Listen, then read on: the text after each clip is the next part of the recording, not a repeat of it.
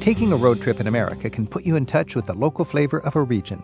And the people who literally know what that means are back today on Travel with Rick Steves to inspire us in our boundless search for memorable road food and regional specialties to enjoy. Jane and Michael Stern join us in a moment to respond to your suggestions for places around the country worth a drive for a stick to your ribs good meal or an unforgettable dessert. You know, I think in general, the Pacific Northwest has really taken the lead as to sweets and ice creams. And for cultural and culinary adventures in Europe, you just can't beat the back roads of France. Today, we'll be exploring the Celtic and Norman roots of Brittany and Normandy in northwest France with the help of two guides who live there. In Brittany, there are festivals all the time, everywhere. Patrick Vidal's roots run deep in the rustic Breton soil, and he's joined by Tony Clark, who'll help us take in the delights of Normandy. The sights and flavors of small town America and France are on the menu in the hour ahead. It's Travel with Rick Steves. Are you ready to do some traveling? Hi, I'm Rick Steves, and today on Travel with Rick Steves, we're looking at ways to connect with the local cultures of both America and of Northwest France. Our guides to Brittany and Normandy join us in a bit. We're at 877 333 Rick, or by email, it's radio at ricksteves.com. Let's start with a return visit from our friends, the Sterns, whose specialty is finding the memorable road food diners and mom and pop joints that reflect the flavors of America.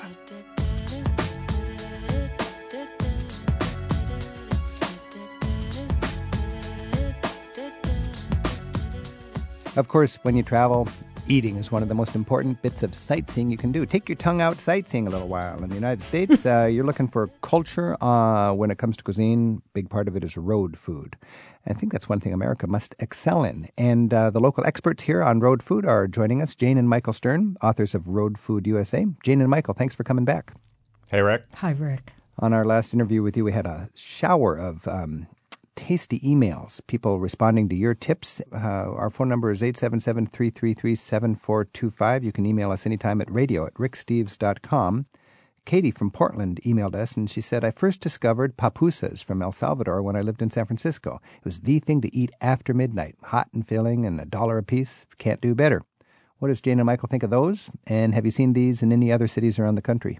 Strangely enough, Danbury, Connecticut, which is the closest city to where we live, has a thriving Central American community, and there are a couple of restaurants in Danbury, Connecticut that do serve pupusas, and they are a wonderful dish. They're kind of like scaled down pasties, but spicier, uh, in the sense that they're a wonderful kind of self contained thing you can just pop in your mouth without using a utensil. And Loretta in Timonium, Maryland emailed us, and Loretta writes About that red flannel hash, my mother in Aroostook County, Maine, always served beets as a side dish the first time around for the corned beef. As a leftover, she ground the beets with the potatoes, cabbage, carrots, onions, corned beef, and cooked the hash in an iron spider or frying pan to give it a good crust. The red flannel hash was breakfast food. We love red flannel hash, and it's kind of a rarity. I mean, there are a few diners up in Maine that still serve it, and one in Vermont, but it's something that is more of a home cooked dish than a restaurant one nowadays. Okay, and that's typical of Maine or the Northeast? Well, you know, Maine is very big on root vegetables, uh-huh. turnips, and beets. And the fun thing about the red flannel hash is the beets turn the potatoes and the meat bright red. So it's very festive. Okay. Would they serve that with cheese or just uh, corn? I guess corned beef. Never saw cheese. As a general on it. rule, not. Don't forget, these cooks tend to be the thrifty sort, and adding Okay. cheese would make it a little bit too fancy. Because I'm coming from my European heritage, and it sounds like rosti, where they have this nice, uh, Oh, you know, the hash with the carrots and the onions and some uh, the local Yeah, cheese. well, it is a cog. I would not kick uh, red flannel hash with cheese on it off my plate, let me tell you that. Now, Erin emails us from Dallas, and she writes, Pie Town, New Mexico. A woman owns a cafe on this little stretch of highway through Pie Town, blink and you'll miss it, and she serves pie until it's all gone. Up to 20 different kinds of pie, offered a la mode or plain. I had the cherry oatmeal pie. My boyfriend had peach crisp, pie that put my grandmother to shame. Delicious pie in Pie Town. Do you know Pie Town? No, we must have been blinking when we drove through it. But any place with a name called Pie Town demands our attention, let me tell you that. And we have Deb on the phone in Albany, New York. Deb, thanks for your call. Hi. Hi, do you have some road food ideas to share with us? Oh, yeah, I do. I work with uh, a college in the area, and we hosted a bunch of Chinese students who are coming over to look at different parts of America. And we wanted to show them like some real American food, not you know McDonald's and that sort of thing. So we took them to Vermont one day, and just outside of Rutland, in a town called on Route Four, called I think it's Mendon, is a place called Sugar and Spice Restaurant, and it's in a working sugar house.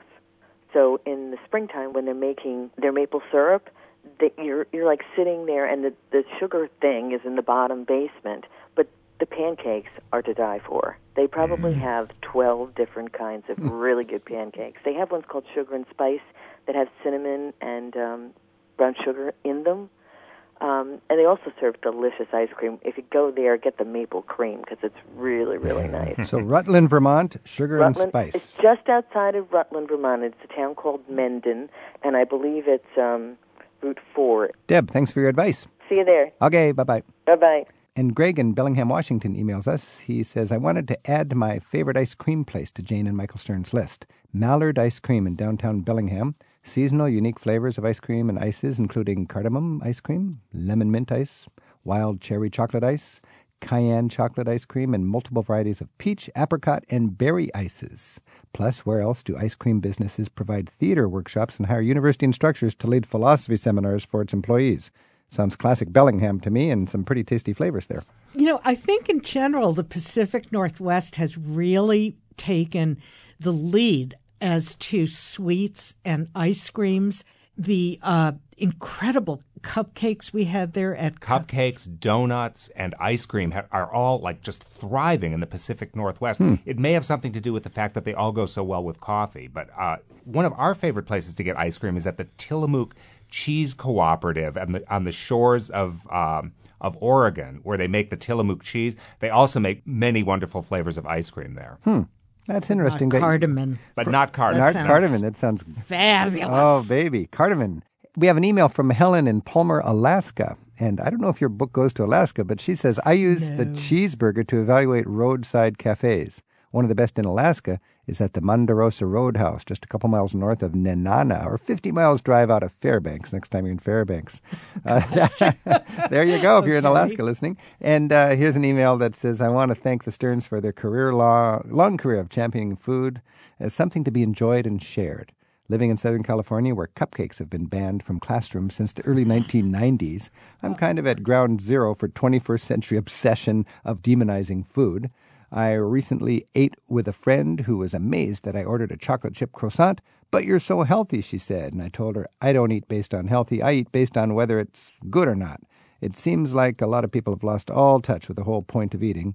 They're more inclined to regard their food with suspicion or fear than uh, with a sense of gratitude and pleasure. Please, please, please keep up the good work and the writing. I've been a fan for 20 years now. Well, that's encouraging, Sterns. Amen. Amen.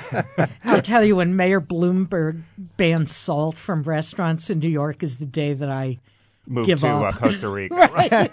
to get papooses in El Salvador. I'm Rick ones. Steves. This is Travel with Rick Steves. We're eating our way through the United States here, recognizing road food as part of our cuisine, our culture. And we're joined by Jane and Michael Stern, who write the book on road food called Road Food. It's a perennial out every couple of years, 600 pages of listings on good places to eat as you're driving around the country. They've also written a book called 500 Things to Eat Before It's Too Late. Jane and Mike, you've spent 30 years enjoying and, and assessing quality road food. When you look at a hamburger, what do you see? What do you look for, just visually? Personally, I like the crust of a hamburger. You know, I not that I have anything against the softer kind, but what what really sends me into orbit on a good hamburger is the kind where you, the, you can almost hear it crack when you bite into Hmm. it, and when it cracks, juices ooze. Yeah, not well done hamburger. No, no, no. I want the inside rare, but I want the outside. It's like. Pittsburgh steak, you know, which is charred. I mean, Ah, you're talking about you the crust of the meat.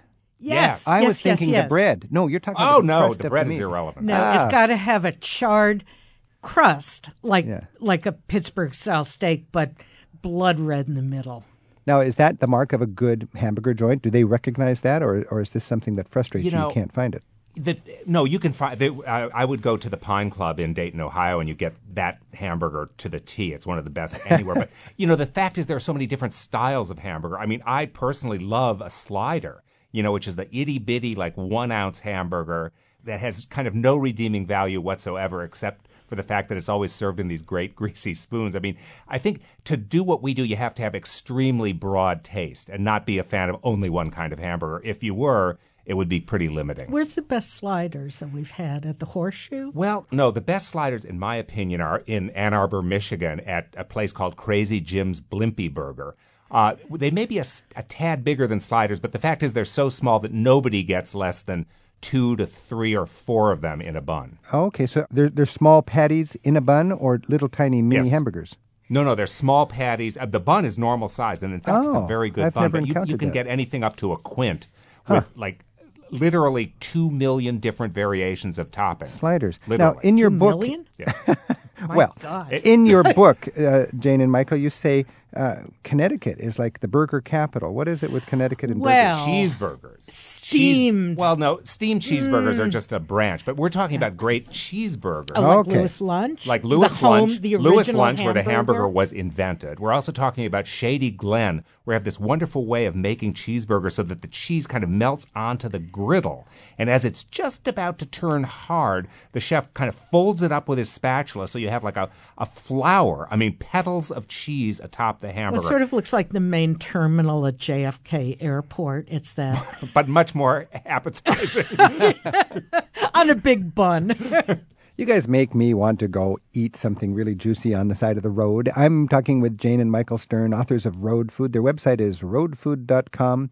Jane and Michael, let's close this thing off with just one little capper. You've you, you've had a, uh, your three meals and you're looking for something sweet and just fun, and you're somewhere driving around the United States, uh, and and tie in the ambience of the place as well. Where would you cap your day with a nice dessert in a, in a memorable sort of uh, setting? the the Cherry Hut in Beulah, Michigan, especially this time of year. It's surrounded by groves of cherry trees, and they make their cherry pies from scratch. And one of the nice things about the Cherry Hut is that when you order a slice of pie, you get one quarter of a cherry pie. A big preferably cherry pie. a full-size cherry pie, preferably warm and preferably a la mode with mm. vanilla ice cream How melting long into has that it. place been there since the 19- 1922, it opened. Yeah, pie should be warm and with vanilla ice cream. Don't you hmm. agree? Yes, we, we know a restaurant that charges you extra if you don't order it a la mode. That's good attitude. All right. I'm Rick Steves. This is Travel with Rick Steves. We've been eating our way through the United States uh, with the authors of Road Food USA, Jane and Michael Stern. Jane and Michael, it's always fun to talk to you. Thanks a lot. Thank Bye-bye, you, Rick. Rick. I am Ebenezer Bleezer. I run Bleezer's ice cream stove. There are flavors in my freezer you have never seen before. 28 divine creations too delicious to resist. Come on, do yourself a favor. Try the flavors on my list. I got almond ham, meringue, salami, yam, anchovy, prune, pastrami, sassafras, souvlaki hash,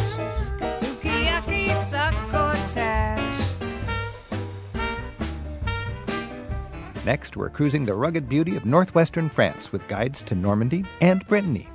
We're at 877 333 Rick, or send us an email to radio at ricksteves.com.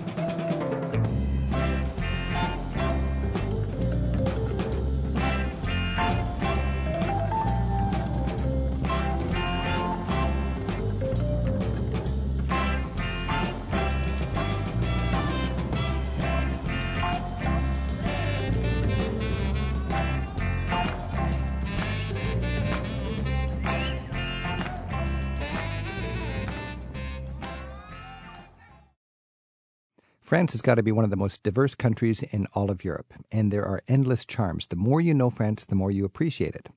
Two provinces of France that a lot of us overlook are Normandy and Brittany.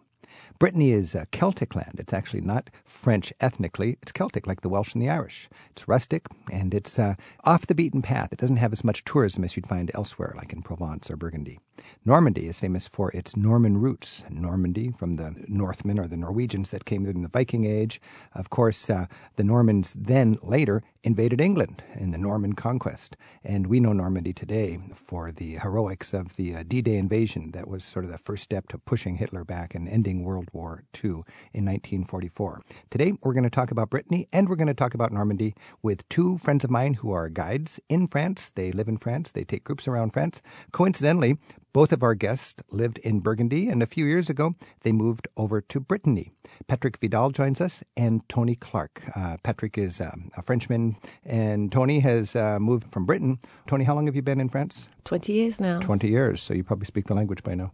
I do by now. All right. We're going to talk about Brittany first. Uh, Patrick, how would you compare and contrast Brittany with Normandy if somebody is thinking about side tripping from Paris to check out one of those provinces? What's the difference?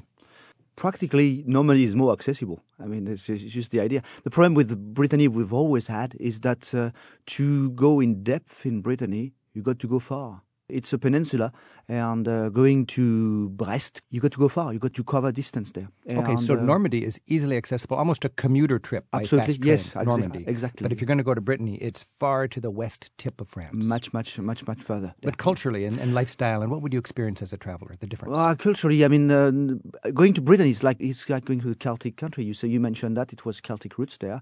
Uh, Normandy is much more much more French, if I may say that. That's a you good way you don't put you it. don't move out of France when you go to Normandy. When Brittany has got a different feeling. Brittany Brittany has got a Celtic feeling much more. Tony, you've lived in Brittany for two years now. You lived in Burgundy for a couple decades before that. How would you characterize Brittany compared to, say, Normandy? I would say it's uh, it's more rustic. Um, the people, I find the people more hardy. I'm amazed at how people get out and walk no matter what the weather does. And both Normandy and Brittany are known for the rain. And yet, I find in Brittany, it doesn't really affect people. They just get out, they hike, um, they go to the coast on a windy, rainy, wet day when the wind's blowing. They'll go to the coast and they'll walk. Well, they're Um, they're Celtic, like the Irish. That's I mean, right. when the Irish, it's it's not raining; it's it's soft weather, you know, and uh, there's no bad weather, just inappropriate clothing. That's so, it. So they, They have get- that rustic sort of tough in the They weather do. Celtic spirit. As opposed to maybe along the Normandy coast, you'll get people dressed up walking along the boulevard. Do either of you know the uh, connection with the word Brittany with Britain? I think, I think it comes from the uh, Celtic roots either. When the Ang- Angles and the Saxons moved to England, they pushed the Celts which were there. They went to, uh, they stayed in Wales, in Scotland, where they already had their culture there. But some of them just ro- rowed out, rowed out, went on their boats, and uh, What generally, what century was that? When? The, oh, we're talking about fifth, sixth century. so in the Dark Ages. after- Yes, yeah. yeah. in the Dark Ages, and there's six Celtic nations. So these were pushed from England to what are the six Celtic nations? Around England, we've got Scotland, Wales, and Cornwall. Yeah. Uh, we've got Ireland, of course. Ireland. We've got Brittany. For those of us who uh, went on the boats and missed Brittany, they kept rowing, and they ended up in Spain, In Galicia. Yeah, And Galicia has that uh, mossy, green, rainy sort of feeling absolutely, also. the same type of weather. and yeah. that rugged Celtic kind of spirit. yeah. So, if you're in England now, you've got what the English sometimes considered the Celtic crescent surrounding Mm-hmm. them. Six Celtic nations. And well, you mentioned Cornwall. That's probably the most obscure of the Celtic nations uh, because that language went extinct. But it actually had its own language for a while. And that would have been the southwest tip on England. In England, yeah, absolutely. Yeah. hmm Now, when you think about the Celtic people threatening their parent nations, you know, the Irish and the Scots have a little trouble with London, and the people in Brittany had some problem with, with Paris. I seem to remember when I was first traveling a long, long time ago, there was a real serious concern about Breton secession movement. If you named your child a, a Celtic name, you'd have some trouble with the French government. Uh, what, what's with? Yeah, I, I don't. I don't think it went to the uh, secession kind of. You had the political parties and kind of the marginal people talked about that there. I mean, if you think of that in France, you think more of Corsica, which is an area which has always been on the verge there, thinking, oh, do we want to be French? Don't we want to be French? Brittany, I don't think it's gone that far, but it's definitely in the uh, 1960s, 1970s when uh, when a, a type of the hippies and all that. One of the big thing which came in France of the renewal there is rediscovering the local identities there, and the Brittany one uh, was the one which really boomed and and became very very strong there. Really? And uh, yeah, they kind of redeveloped their music. They relearned their language. They they kind of pushed on their culture very very very much much more than anywhere else in uh, in France. This is the only regional culture which has got music which evolved from traditional music to modern music. You've got Celtic rap. You've got Celtic uh, jazz. You got Celtic rock. You got uh, Brittany people playing Brittany music with electric guitars. And that's a way to, to vent your national spirit. Absolutely. When you are mm-hmm. a, a nation without a state. Yes. To the Breton people, mm-hmm. they are a nation Yes. without a state. Yeah, yeah, it is. Yeah. I, I remember the bookstores were like fronts for the political movements. Yeah, it's. I don't think it's. It was only in this period. I mean, it's always been like that. When you think of the flag of Brittany, it was created in the 1920s for the local people to kind of reunify around the uh, around the flag and uh, around the, the the identity. They never lost it completely there, and they've always been fighting against the central power, the central country there. How would a traveler feel the spirit of the Breton people, that Celtic kind of pride? Tony, when, if you have a guest coming to visit you in Brittany, uh, how would you let them feel that sort of uh, local spirit? Well, already you see the Breton flag flying everywhere. Something I haven't noticed, particularly in other parts of France. They don't show their flag, their local flag, so much. You see it in Brittany everywhere. You'll also see uh, all the road signs written in the Breton language as well. Really? Are there people that speak Breton as a first language? There are not, I think, not very many left now, maybe some of the older people, uh, but Breton language is still widely taught. Um, where both Patrick and I live in very southern Brittany, there, the original culture isn't quite so obvious. A little bit further up in the Finisterre region, in the uh, northern part, it really is much stronger. I've heard if you look at the periphery of Brittany, you have a different intensity as to the interior of Brittany. Where would you feel the Breton spirit more strongly, Patrick? You got to go deeper into Brittany there. Uh, inland, that's Inland. For, for sure inland, but more west. You got to go west. Okay. And you got to go to the area called the Finisterre, which is the end of the earth. There, Finisterre, Finisterre, Finisterre. okay.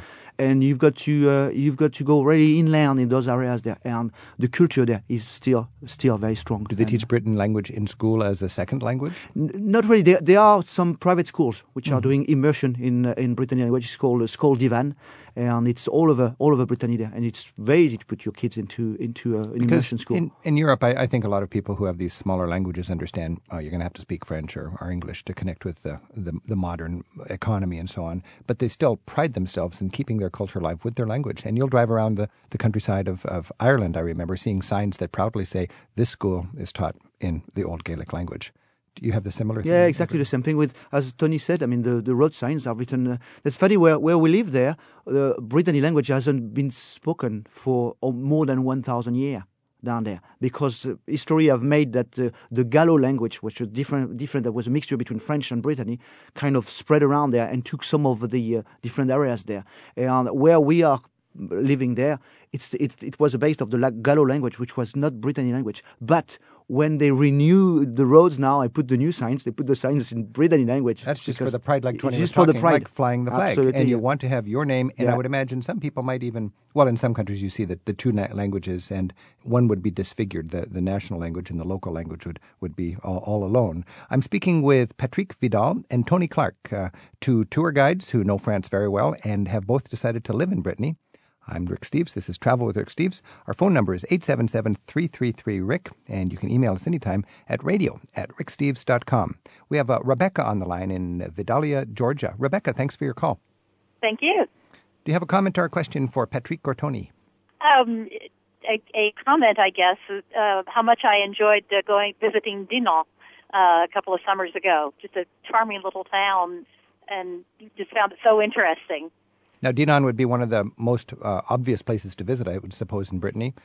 Patrick, what is what is your take on, on Dinan if, Well, if somebody's going to I'm Brittany? coming back to what we said originally. Dinan is very easy to reach because it's on the fringe of uh, of Brittany. There, it's the it's quite essential uh, Brittany town. There, you've got the old uh, half timber houses. You've got the you got the flag flying everywhere. you've got the crepe and galettes uh, restaurant, the crêperie, and everything you you expect to find in a, in a Brittany town. So uh, it's accessible. And uh, and you get it's- your, you got uh, it. and your you got it showcase sort Yeah, of Brittany culture. yeah, yeah. Rebecca, why did you like Dinan? D I N A N. I I have to tell you that my favorite experience was uh, I take took the riverboat um, that goes through the canal, and it's just a, a very homegrown sort of uh, sort of experience with uh, mostly uh, native uh, French people.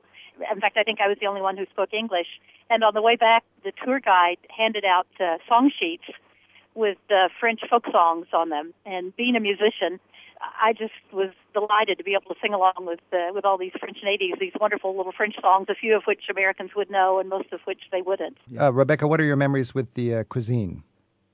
Um, I travel alone, so I don't eat, uh, you know, in, in big fancy restaurants. But uh, the cafes were delightful, very rustic uh, French food. I would say I can't I can't bring back a particular meal, All right. but uh, Good. but very very tasty, of course, and the wine, of course, was wonderful. Nice. Well, thanks for your call, Rebecca, and continued happy travels.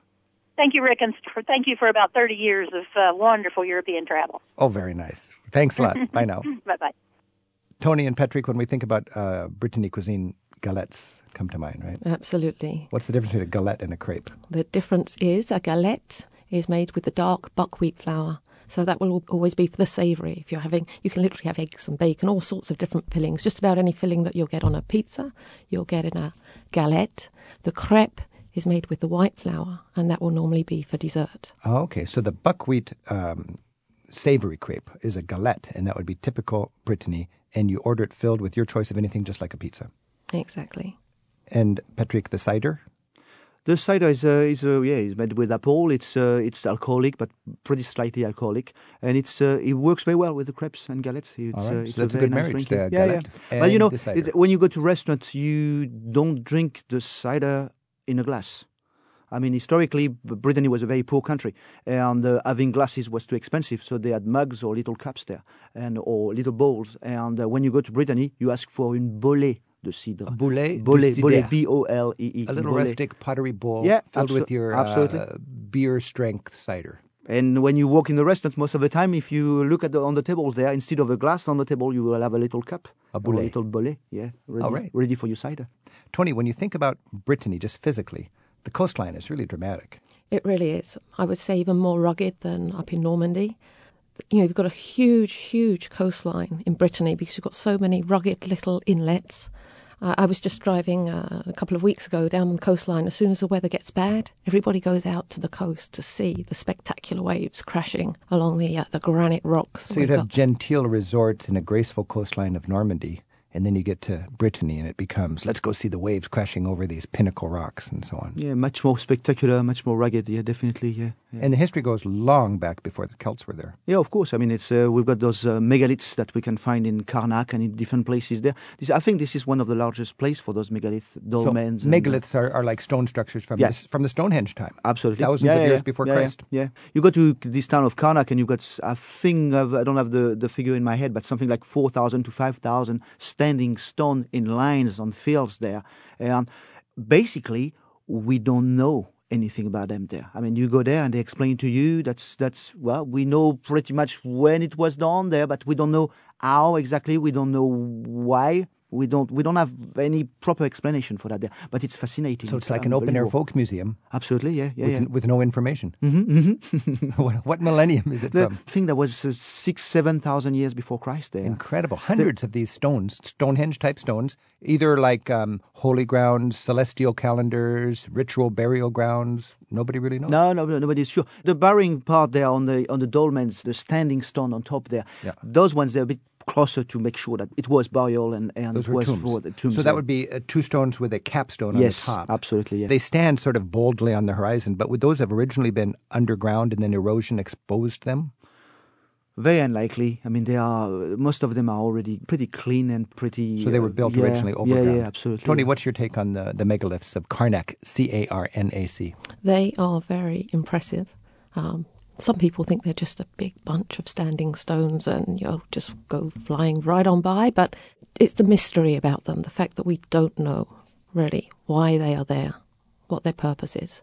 But it's a strong reminder that there were people here doing lots of stuff thousands of years before even the Celts came and gave it the, the Celtic culture we see today. Absolutely, yeah, yeah. It was it was lived in, and there was a culture there, and it was a strong culture when you think of that, parce que- because that's a that's a And one of many word. strong cultures, so you've got that hard fought kind of past. And as you travel around, you see indications of that. Yeah, absolutely. Yeah, yeah, it's right. Yeah. Castles. Yeah, castles. We got a lot of castles. Britain is a peninsula, so you, for a very long time, they had to protect themselves against the uh, the rest of the world, against France, against Normandy. If you go to uh, to Bayeux, you discover the tapestry. You discover that uh, William the Conqueror at some point came down to Dinan and burned down the walls in Dinan there. So they had a line of castles on the what they call the marchland, les marches de Oh, Bretagne. that would be the land protecting Brittany Absolutely. from invasions from, the from, inland. From Nantes in the southern part to Dinan in the northern part. It goes through Fougères. it Ah, goes through so it's like a peninsula with a coastline protecting it, and then a line of castles protecting it from the rest of France. Absolutely, yeah. And I remember that from my travels. I mean, towns that whose names I didn't even recognize. Magnificent castle. hmm On some of the tours we do in Brittany there, we stop in Fougères, and Fougères has got this amazing chateau there. It's a lovely. And when you think about Celtic cultures, you think of singing Welshmen, you think of Irish pubs and Irish music. There must be a Celtic connection with music. In There Brittany. certainly is. The Bretons love their festivals. A lot of religious festivals, but also particularly partying at night. I was surprised when I first moved to Brittany to see these fest noz, which literally means night festival in the Breton language, advertised everywhere. You know, in other parts of France, you might have your annual festival in the summertime, which will last one night. In Brittany, they're going on all the time. Every tiny little village will have its festival. Would they be in a pub, or what's the venue for this music? Um, possibly in the local bar, but there's usually a big hall, um, the Ah, local okay. salle des the hall where they have them, sometimes even outside in the main summertime. They'll put up a tent and you'll have your partying and drinking the so good when you Breton travel in cider. Brittany, you're likely to stumble into a musical festival featuring Oh, the yeah, Celtic yeah. culture. But it's, it's not necessarily only about music, it's about dancing as well. Dancing is a huge thing there. People love their dance there. There must be something like 600 different type of dances in Brittany of different type of little rhythm and things like that there. And when this music starts, two seconds later, you got the entire crowd dancing hand in hand in front of, of each other or next to each other there, and they all dance the same thing. And you just think, where did they get that from? It's just unbelievable. And old people, young people, it's still strongly part of the culture. I mean, everybody does it. They love it. It's a big thing there. I've got some some friend uh, musicians who have been moving around quite a bit there, and they say there's there's two places in France when you can make a living about music. It's Paris because everything is centralized in Paris, and it's Brittany there. Anywhere else in France, very hard to survive as a musician there. In Brittany, there are festivals all the time, everywhere. That's, and that would uh, be in that Celtic blood. it's, it's part of it, yeah. River absolutely. dance Yeah, comes yeah, to yeah, exactly. We're far, All right. not far from that, yeah. I'm Rick Steves. This is Travel with Rick Steves. We're in Brittany with Patrick Vidal and Tony Clark.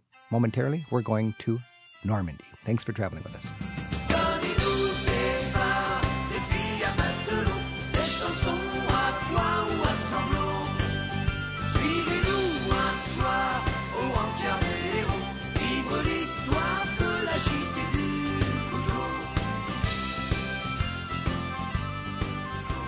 We'll find out why some Parisians think of the coast of Normandy as the 21st neighborhood of Paris. And we'll hear itinerary suggestions for honoring the region's important battle sites. It's just ahead on Travel with Rick Steves. 877 333 7425. That's our phone number, and you can post your own travel stories to France in the radio message board at ricksteves.com. I'm Rick Steves. This is Travel with Rick Steves. We're joined by tour guide friends of mine, Patrick Vidal and Tony Clark, who both live and work in France. And now we're going to look at Normandy. When you think about Normandy, what is it nicknamed? That the 21st arrondissement or something like that? Yeah, it's the, it's more linked with one town of uh, of Normandy called Honfleur. There, Paris has got 20, 20 districts, the, the 20, les 20 arrondissements, and then uh, there are so many people in Paris. We bought places in Normandy. That's now it's beginning of the 20th century when traveling along was a bit harder. There, people would look for the sea as the closest there. Now the Parisians go down south to the uh, to the Med, but With- uh, okay, with the TGV, the bullet train, you can get down to the French exactly. Riviera in, yeah, what, five yeah, hours or ex- something? Exactly. So that's nothing anymore. But uh, when traveling was not as easy there, people would go to Normandy because it was very, very close by. So Honfleur became kind of a suburb of Paris, and to take this uh, nickname as the 21st district. The That's, uh, 21st district. And the Brits also love Normandy. I think a lot of British people come over. Uh, Tony, you're, you're uh, were raised in Britain. Uh, how, what's the British take on Normandy? I think the British love Normandy. Partly it's one of the closest places to Britain. Um, it's a little more attractive than further up in the northeast, which would be a little closer. I You've think got Alsace and Lorraine. That's more industrial and has really less charm from a, a tourism point of view as, as Normandy, I think. that's right. They've got, uh, again, the beautiful coastline in Normandy, a much more rugged coastline. and the rolling hills. And I think because of this Parisian influence over the years, it's a little bit chicer as well, Right. a bit smarter. Is there an ex- a British expat community in Normandy? There is, both in Normandy and Brittany, that whole northwestern part. Uh, but in Normandy again, because it is uh, it is so close. I understand they even get BBC on their on their TV Yeah, and that's radio there, right. So Yeah, you really have a, it's a comfortable. Normandy. You get the French cuisine and the and the British news. You don't have to go far to get a totally different culture. Tony, take us to Honfleur and Rouen. Two very, very different towns. Rouen being inland, but set on the River Seine. Um, so there's a lot of industry actually in Rouen, but right in the centre there, you've got its beautiful cathedral. It's particularly famous for its cathedral. Claude Monet spent time in Rouen and painted that cathedral many, many times. If you think you've seen it before, you may have visited the Orsay Museum and seen his painting. They very well restored the city after the war. In fact, they moved out some of the old timber framed buildings that had survived further out of the city and rebuilt them on the main city square around a brand new church that they built dedicated to Joan of Arc, Who was burned there, right? who was burned there. Whoa. So this is Rouen, R O U E N, uh, heavily damaged in the war. Now, beautiful half timbered center, modern cathedral, memorial to Jeanne d'Arc. Honfleur. Honfleur, quite different, up on the estuary of the river, opposite the huge industrial town of Le Havre. To this day, it is still a tiny town. This is where many of the uh, great adventurers took off from. And some people call it the birthplace of the Impressionist movement. That's right, The rallying cry of those artists out of the studio and into the sun. indeed. There's And a beautiful day, museum there. You see people setting up their easel, capturing that light on that beautiful harbor in Honfleur. Patrick, when I think of Normandy, I just think of invasions. Give us a little potted history of the invasions of Normandy. Uh, quite a few invasions. Yeah, that's a country of uh, of moving around there. The the first idea is that the name Normandy comes from the Northmen. It's the uh, there was the Vikings. They they were coming around uh, following the European coast, and every time they found a river, they would uh, row the river and try to raid any any town they would find on their way. And after having raided Paris a couple of times, the king of France in the we're talking about the 700, 800 years uh, after after Christ there, So these Vikings would raid up the In- rivers, inland, all the way, yeah, all the inland, way Paris. yeah, absolutely, yeah. They did reach Paris a few times there. And these are in the 800s and the 900s. Yeah, right? yeah, sure. Wow. Yeah, yeah. So the king of France decided, okay, we've got to do something about that. That's, we can't let those guys take our land like that. And he decided to sign a treaty with them, giving them some land on the western part of the river, close to the close to the sea, where the next time some Viking would come, they'll bump into uh, Viking guys, blonde, blue eyes, uh, tall guy. So you Norwegians hang out together there, and uh, we'll even call it uh, the land of the North. But that's, Northmen. that's the that's the local people who said, okay, that's the Northmen, Norsemen, Normandy. I guess they wanted to rape, pillage, and plunder, but they also wanted farmland. Oh, that's the story of uh, Europe. I mean, it's Everybody of, wants uh, farmland. I and mean, uh, Norway, like 3% of the land is farmable, and you go down to Absolutely. Yeah. Normandy, whoa. Yeah, exactly. It's it's the story of Europe. If you look at the tribe traveling around and moving around all of all over Europe in the lower medieval time, there, it's it's land. It's finding land. It's expanding. It's uh, we need to find new farming land again. So that's uh, So you got this. Viking uh, settlement of Normandy. Does that change the uh, what's in the blood of the people today at all? Uh, you still find more blonde, blue eyes, tall people in Normandy than anywhere else in, in France. That's for sure. Now later, those Normans wanted to invade even beyond Normandy. Yeah, well, that, that's not that long after, in fact, when you think of it. I mean, the, the Treaty of Epte, which was signed by uh, by the King of France and Rollo, the uh, the chef of the the Viking at the time, there was in 906, if I've got it right, and uh, the uh, 1066 is the invasion of uh, William going to England. So it's not very long after there. And, That's uh, really not, and that's the date every every school child knows in, in England. I would imagine France too. 1066. 1066, yeah, Norman invasion? Battle of Hastings, yeah. That was the invasion from France to England, Uh, the other way around, yeah. We we coming back and try to 1944. regain our land. That's uh, As a tour guide, what is your strategy to help people enjoy their, their visit and their memorial visit, really, to the to the D-Day landing sites? I think the key point it's finding somebody who knows about it, who can really tell you the stories about it, who can really take you inside the thing there. Seeing the site is in, interesting. You've got so many of them. You, you get a good image of what's going on down there.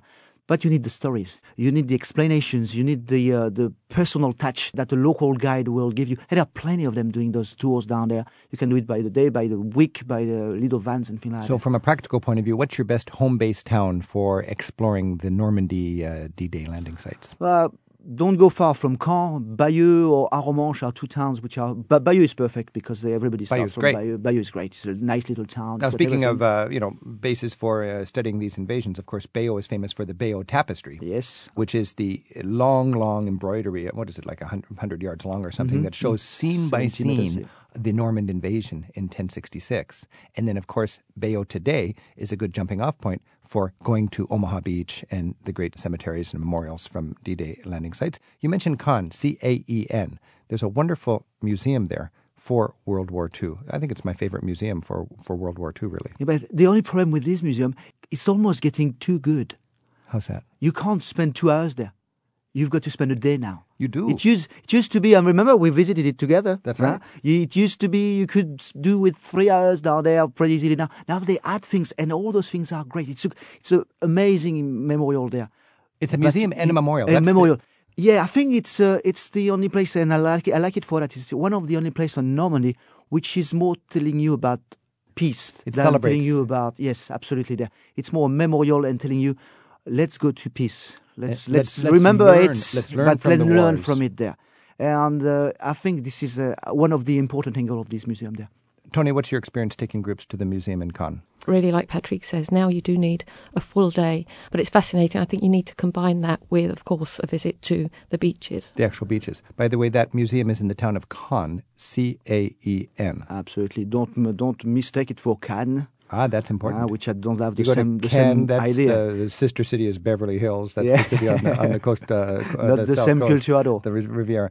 Did I get my French pronunciation right? Cannes? Caen. Caen. Caen, Caen. yeah, All right. Now, if you're going to be going to the actual beach sites, what's your strategy?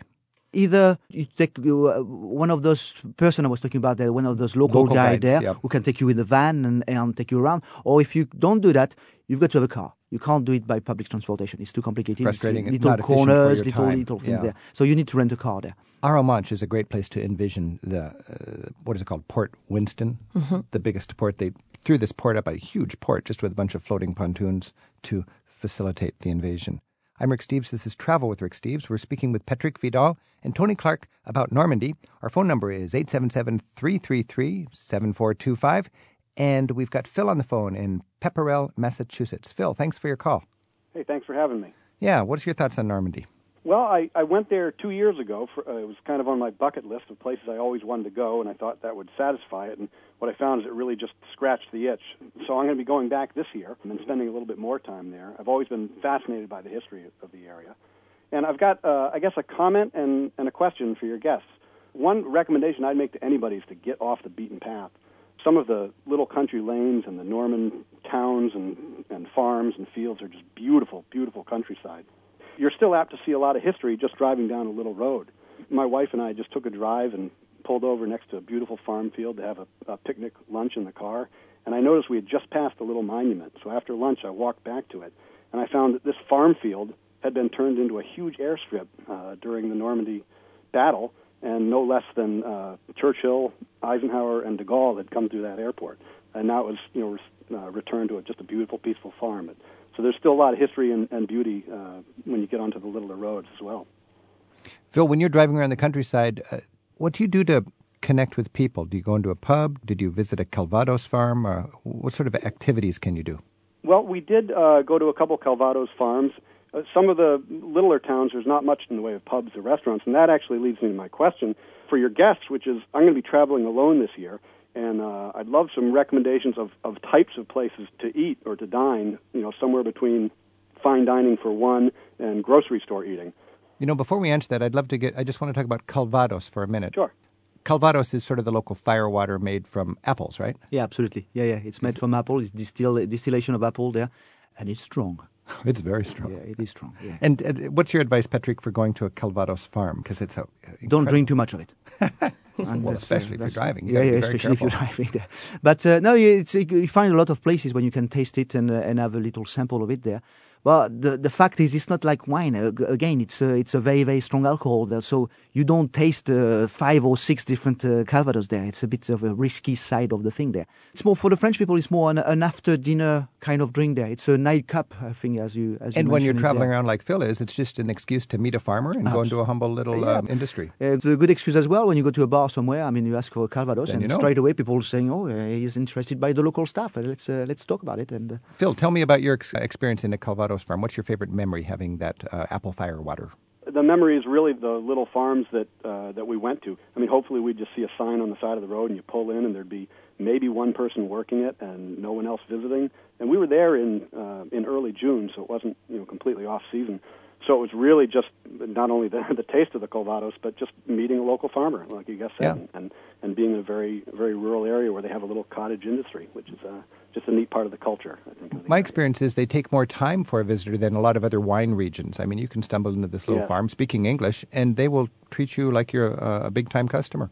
Yep, yep, exactly, exactly. Now, Phil was asking about appreciating the uh, cuisine and, and eating well on a sort of a range from not, not going gourmet, but to just really connect. the land is green. You got a lot of cows, and you produce a lot of milk. I think a third So of the dairy is a big of, deal of dairy, a third of the production of dairy in France is produced in uh, Normandy. And you know how green is France. I mean, you know that's a big that's a big word there. So Camembert, a lot of cheeses are produced down there. The Pont l'Évêque, the Livarot. There's a lot of names which are known up there.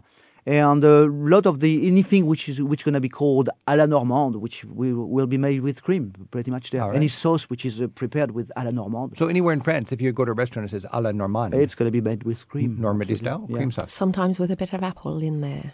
Apple too. That might have been sauteed in some Calvados first. Calvados. So, you've got all the, the, I believe it's like the four C's. You've got cider, just like in Brittany, they drink the alcoholic yeah, cider. based on And you apples. distill that cider down a little more, and you got your Calvados, you got your cream, and of course, from cream comes the Camembert. Not a good place for diet. when you think of it. Phil, what's your best memory for the cuisine in Normandy? Um, best memory. We went to a, a little seaside town. I think it was uh, Port-en-Bessin, and I don't even remember what we ate. We were one of only two couples dining there, and it was uh, just a half a block in from the ocean.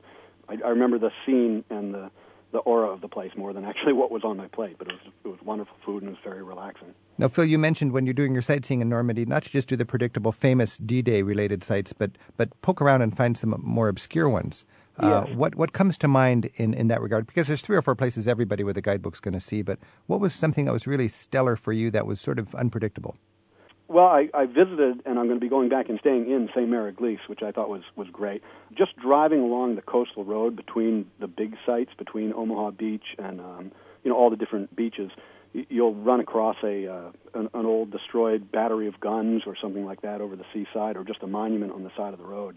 And just combining that beautiful seaside drive with you know history every five minutes um, was really really memorable. Now, this is pretty well fortified for, from the German point of view. What was your favorite uh, look at German battlements? I'd I'd have to say uh, Pointe du Hoc. Yeah, I that, think, that to me is the ultimate. Yeah, because it's not only the battlements, but you actually see the destruction caused by the bombing, and the craters are, are still there, and it just it makes the whole area very real. You know, it's not just a bunch of concrete, but it's a bunch of destroyed concrete and craters, and you could tell that that there was a hard fought battle on both sides there. And standing on that bluff with those Oh. incredible battlements, you can look down and think of the heroics of the Americans Yes. and our allies that, that actually jumped off those boats and scampered across that, that Yeah. beach. And, I'd like to make a comment about that too. That uh, something that I'm, I consider myself an amateur student of history, and I read a lot about that particular area. But something that I learned when I was there is coming from the U.S. and I imagine coming from England, we refer to it as the invasion of Normandy. And as best as I could learn, and I, I don't speak French, but they don't refer to it as an invasion; they refer to it as a liberation. Because the invasion had already occurred by the Nazis, and they saw us more as liberators than invaders, which was just an interesting take on things. Yeah, it makes sense to the French. You can't invade your own country. That's uh, That's the liberation. That's interesting, yeah. Absolutely, yeah. I think I think Phil summed it up there. I mean, it's it's one of those rare places where you don't really have to work too hard to be off the beaten tracks.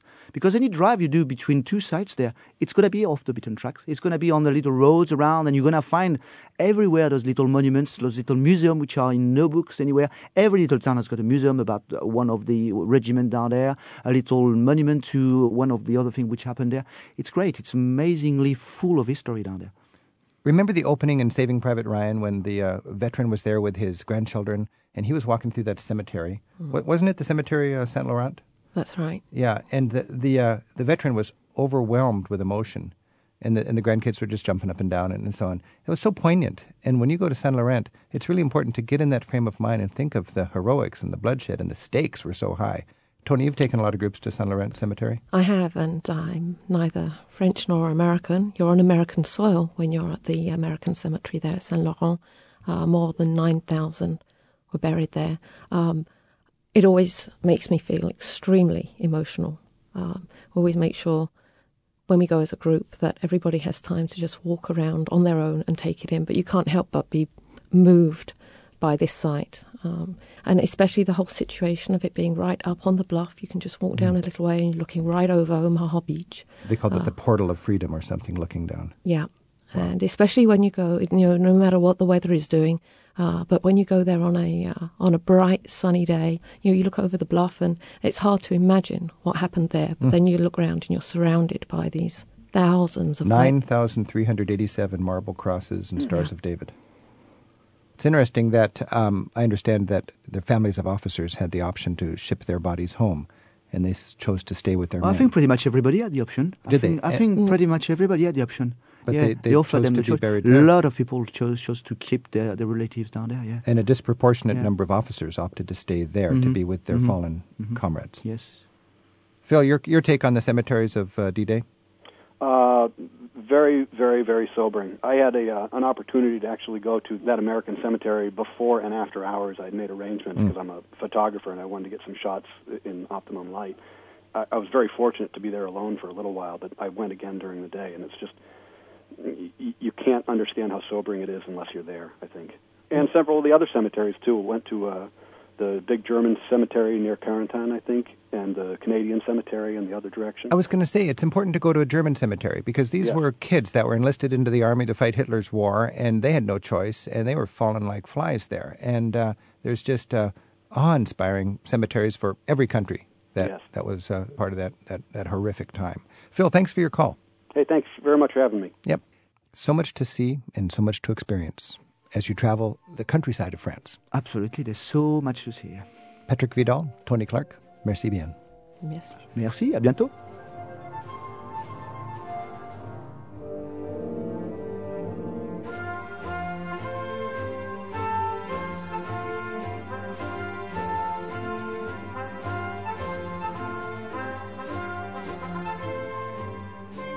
Travel with Rick Steves is produced by Tim Tattan at Europe Through the Back Door in Edmonds, Washington.